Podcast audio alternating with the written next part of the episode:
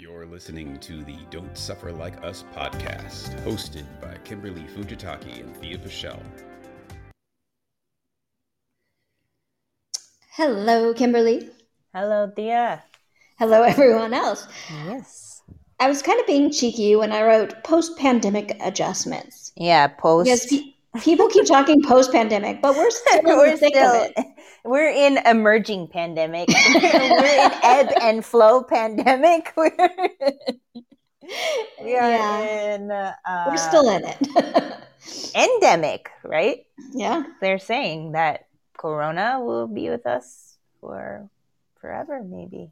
So Yeah. how do we how do we emerge and adjust with knowing that there are differences in the way that we teach maybe for some of us and maybe not for some people i mean i Mhm. see a lot of a lot of things on instagram that are just like nothing ever happened but i'm not teaching like that Me neither. Me neither. and, you know, I think that that's the thing. And even whether it's the pandemic or the rest of your life or any aspect of your life, it's about boundaries. yeah and which boundaries you're willing to cross, which boundaries you're holding fast to. Um, I know Kimberly and I, like, what has it been 20 months? I don't know when. Oh, Um, but we started to not have classes pretty much immediately when things started going south yeah um, because we felt that the the well being of others was important. Yeah and i think we also took longer to get back in than many Mhm. people did too Yeah. i mean i live in los angeles and the mandates for my city have been extreme uh, one of the most you know regulated uh, cities in the united states for sure you know Yeah. and so just being able to find a space where I feel comfortable being able to teach in person again has taken me a long time. You know, Mhm. um, I also teach children, and so that makes a huge difference for me personally as well because a lot of the children who I teach are not or were not in the categories that could be vaccinated. So Mhm. that made a big difference in the boundaries that I wanted to set for myself and Mhm. for my students to keep them safe. I also have personal boundaries that I need to acknowledge as well because my mother has an autoimmune disorder and she also lives with my 98 year old grandmother. And so, you know, these things make my situation and the, the boundaries that I have personally different than what other people potentially may have for themselves. And. I acknowledge that not everybody's in the same position, you know, and and um, but these things have have made me feel like it's safer to go out and teach in person classes again, which I only Mhm. started doing in September this year.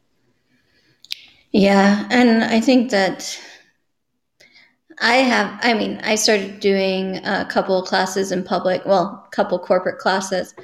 Um, but overall, I've, I've diminished a lot of stuff. Most of my stuff has been online um, because I didn't feel comfortable. And also just because for me, I would hate to be the cause of someone to go into medical bankruptcy because that's the number one cause of bankruptcy in the United States.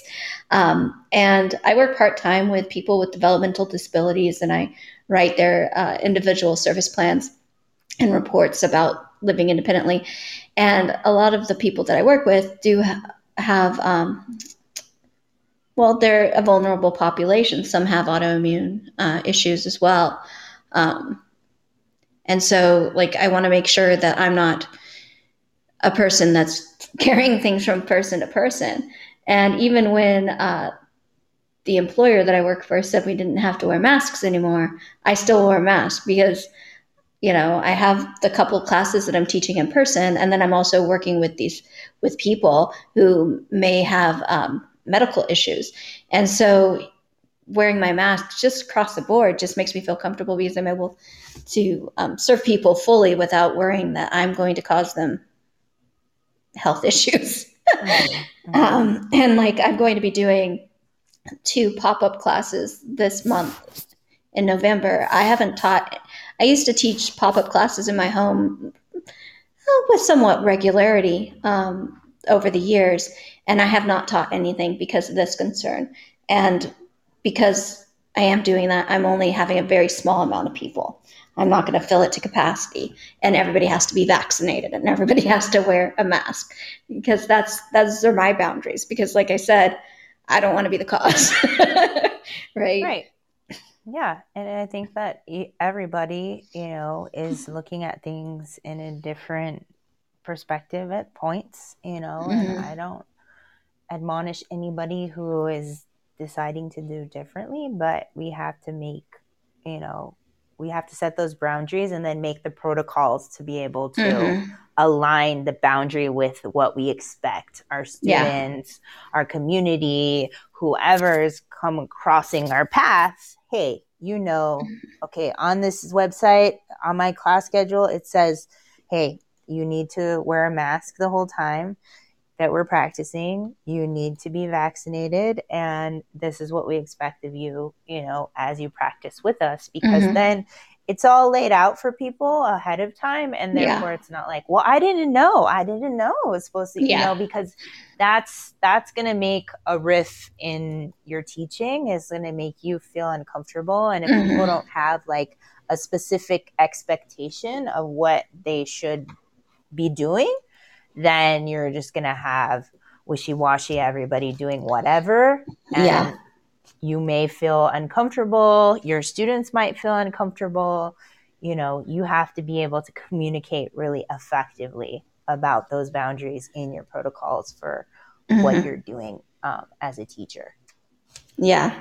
And what i had decided when i was going to open up doing a few classes in my home is i posted online and then people responded. And those who responded i emailed them and i said well i posted that i was going to have small classes and that they had to be masked and vaxxed. And then when people responded that they would like to then i personally sent a message like you know this is how many people i'm going to have. You have to be masked and vaxxed. So that my boundaries were clear. And i mean in the end my hope is for them to be safe right? Not just my own i mean we talked about death in our last episode. Right? Like, I've already won the lottery. Like, I've lived a long time. I mean, i am eager to live longer, but if it doesn't happen, that's fine. Um, but I don't want to be the cause to, uh, to someone else's demise, you know? Right. And you don't want to be the person that gets other people sick. And yeah, I think we've been locked in our house for a long yeah. time. Like, and it's not that for me, at least, it's not just time to just be like, well, whatever. Like, what did we do yeah. this whole time for? You know, like what, yeah. what was that? Um, but you know, everybody's level of comfort and what they feel like is, is okay for them, um, is varying, you know? Mm. So some of the protocols for, the schools that I teach in, um, you know, I get tested weekly, even though I have my vaccine and my booster because I'm essentially a school teacher. Um, I get tested weekly. I have my vaccinations, and then we also have you know a line of communication mm-hmm. that ha- that is through the school that if we do have positive cases if we're in close contact we're notified like all those things so those protocols are laid out very mm-hmm. clearly and i was very grateful that the school is doing so much to try to keep you know all of us safe because my the school i teach in is actually a k through 12 environment so everybody you know, there are some people who are capable of getting vaccinated, and we still, you know, are working towards getting our younger uh, students mm-hmm. vaccinated as well. So, you know, just having those protocols in place made me feel like this is a more comfortable uh, place for me to teach in, and mm-hmm. I can assume the risk that is involved in being in this environment because people are taking these precautions. Yeah. Um, so, you know, that's different for everybody. Everybody else has, has you know, different choices. And other mm-hmm. schools, when I teach, you know, inside and the school that I'm teaching, middle school, uh, we're masked all the time. So Mhm. we are wearing yoga. We are doing yoga wearing a mask. And uh, tell us your thoughts, Thea, about yoga wearing a mask. it's not as hard as people make it sound. I mean, it's like doing anything for the first time. It's uncomfortable, right? But with time, you can get used to it. Yeah, and I Um, mentioned in the check-in that I did uh, for the other episode that you know try uh, different masks. Certain masks for certain practices are a little bit easier. Other masks, like I was wearing a mask the other day, and I just noticed that every time I breathed in, like the mask was like going Up towards my mouth. Yeah, Yeah. no, it was like Yeah. like sucking in towards my mouth, and I was like, "This is not good." Uh, you know, Yeah. so knowing like which masks fit your face and feel comfortable in trying different ones can be helpful in navigating you know Mhm. teaching wearing a mask it is weird of Yeah. course it's weird and i i mean i haven't seen many of my students entire face you know until their yearbook Mhm. pictures came out and i was like oh that's what they look like because you just see Yeah. forehead and eyes, and even then, some of them wear a hood. I'm like, I have no idea what you look like, you know? which is weird. But you know, we have to adjust. I can't just Yeah. be like, no yoga, because I don't, you know, it's like, no. Obviously, they benefit from practicing together, being in the space with one another, and you know, we have to make adjustments. And that's what's Mhm. hard for people. People Yeah. don't like adjustments. They don't Yeah. like different things. They want everything to be the same. This is the way it always has been. Why does it have to be? Blah, blah, blah, you know? And so then you suffer because Yeah. you're not adaptable. Yeah. And like, you know, I haven't been to a public yoga class since the beginning of the pandemic, which I believe Kimberly's the same. Um, and maybe I'll reevaluate it down the line. But I live in Orange County where masks are optional. Mm-hmm. And I just don't feel comfortable going to a class with a bunch of people breathing on me. Yeah. you know, and like Yeah. like we said at the beginning, like with me doing this class, like I made sure people knew my protocols, like masks, social distancing, and vaccinated. Um, because in the end, it's about you know, there's plenty of people that they can go to someone else's class that aren't going to require those things. Right. You know, There's Um, lots of opportunities for people Yeah. to have, you know, other arrangements for practice and you don't have to be you don't have to compromise your safety or your feeling of being safe or or protecting Mhm. somebody that you need to in order to make everybody happy. Yeah. There's not going to be everyone happy. No one's ever going to be no none. That's Hundred going to percent happen. happiness is not, you know, is there's no uh we're not going for that goal. It's not realistic. So we just have to make it work and see how Mhm. we can adjust. You know, today was Yeah. like the first time where we were doing restorative yoga and I noticed one of my students and I was like, "Excuse me, you need to put your mask on." It's like, "Oh, I was so relaxed. I didn't, didn't want to wear it." I was like, "Uh, no, that's that's not, that's not uh the the way that this goes, buddy. We got to put the mask back on, you know." And Yeah. it just it is different Mhm. but I also have children who are two, three, and four wearing Yeah. their mask the entire time. Okay. And if a two year old can do it, you can do it. if a two year old can do it, you can do it. and if you can't do it, you can find someone who's okay with that. Yeah, that's fine, you know, but or you practice at home and you know, don't Yeah. wear your mask. That's fine. You know, like there's space or you practice outside where they don't need you. It, like whatever. There's lots of different things Yeah. that you can do if you don't want to wear that mask. But if somebody is asking you to wear a mask because they would like that to be a protection for their students, then that's the boundary and that's Yeah. the protocol. We don't go in being like, I'm not wearing my mask. No. Yeah. Like, There's free will, right? You get Yeah. to choose not to wear a mask, but And you I get leave. To choose, I get to choose for you not to be present. yeah, right? and Like- you don't get to go into Thea's house. Yeah. exactly. Especially if it's your own home, you know, Yeah. like that's Yeah. that's your own space. So, you know, how we share space with one another there are boundaries in that Yeah. and we need to be respectful of them and and know that people are going to have different boundaries than we are there are plenty Mhm. of people going to giant parties and doing all kinds of stuff Yeah. you know and that's just not where i'm at Yeah. and everybody's going to make their choices um but Yeah. what your boundaries are and your protocols are you know they may be one thing at certain point and then you might have to adjust and reevaluate what those protocols are later on Mhm. down the road you know Yeah. if it's not Yeah. working you don't have to continue to suffer in the way that it is you can adjust it you know Yeah. just be honest with your communication and say you're adjusting it for you're adjusting it to this hmm i mean you don't even really have to say why Yeah. if you want to do it Yeah.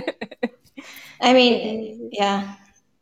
you know And you have the permission to change, like once you feel safer, right? Like if things, if numbers are dwindling, things are getting better, and you don't care, want to wear a mask, and other people don't want to wear a mask, and numbers are have dropped, um, and you're super cautious like me or Kimberly, you might want to reevaluate. Like, okay, numbers are diminishing, people are doing better, but you know, I've I've come to. Uh, think that I'm probably going to be wearing masks indoors for the next six months at least, you know.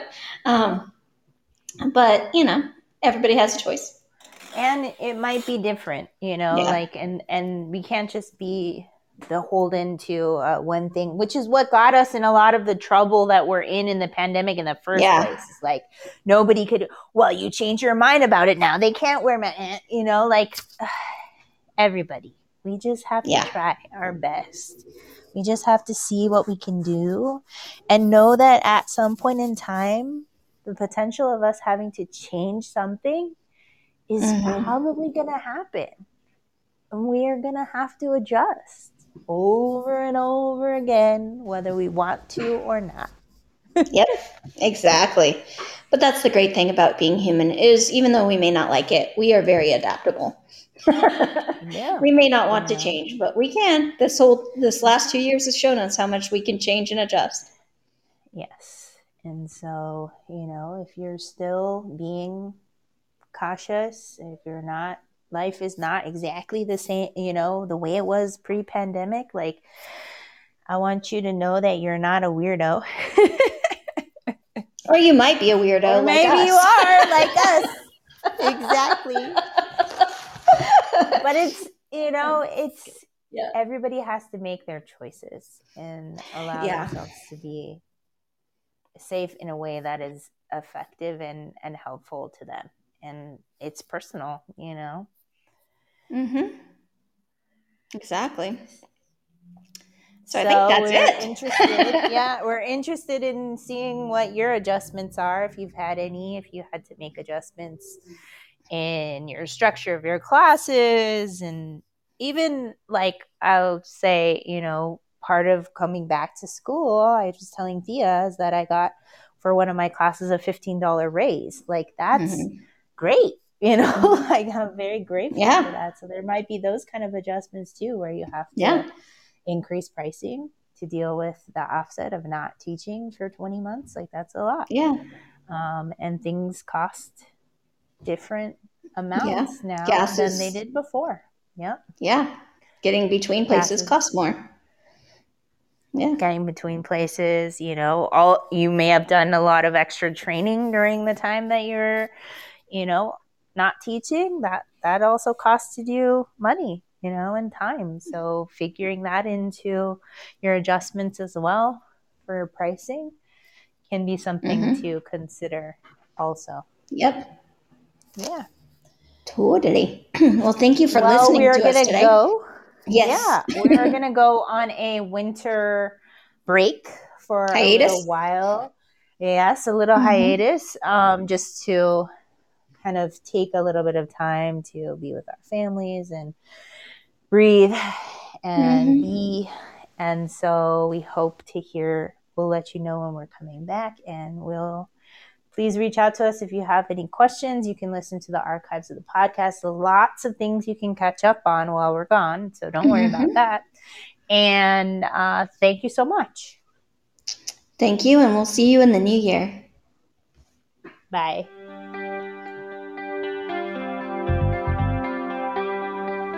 Don't forget to join us next week for another episode of Don't Suffer Like Us.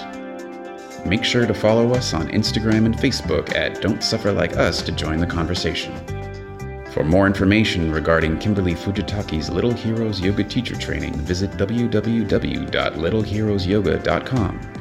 If you are interested in finding out more about Yoga Nidra and guided imagery teacher training with Thea Pichel, visit www.theapichel.com.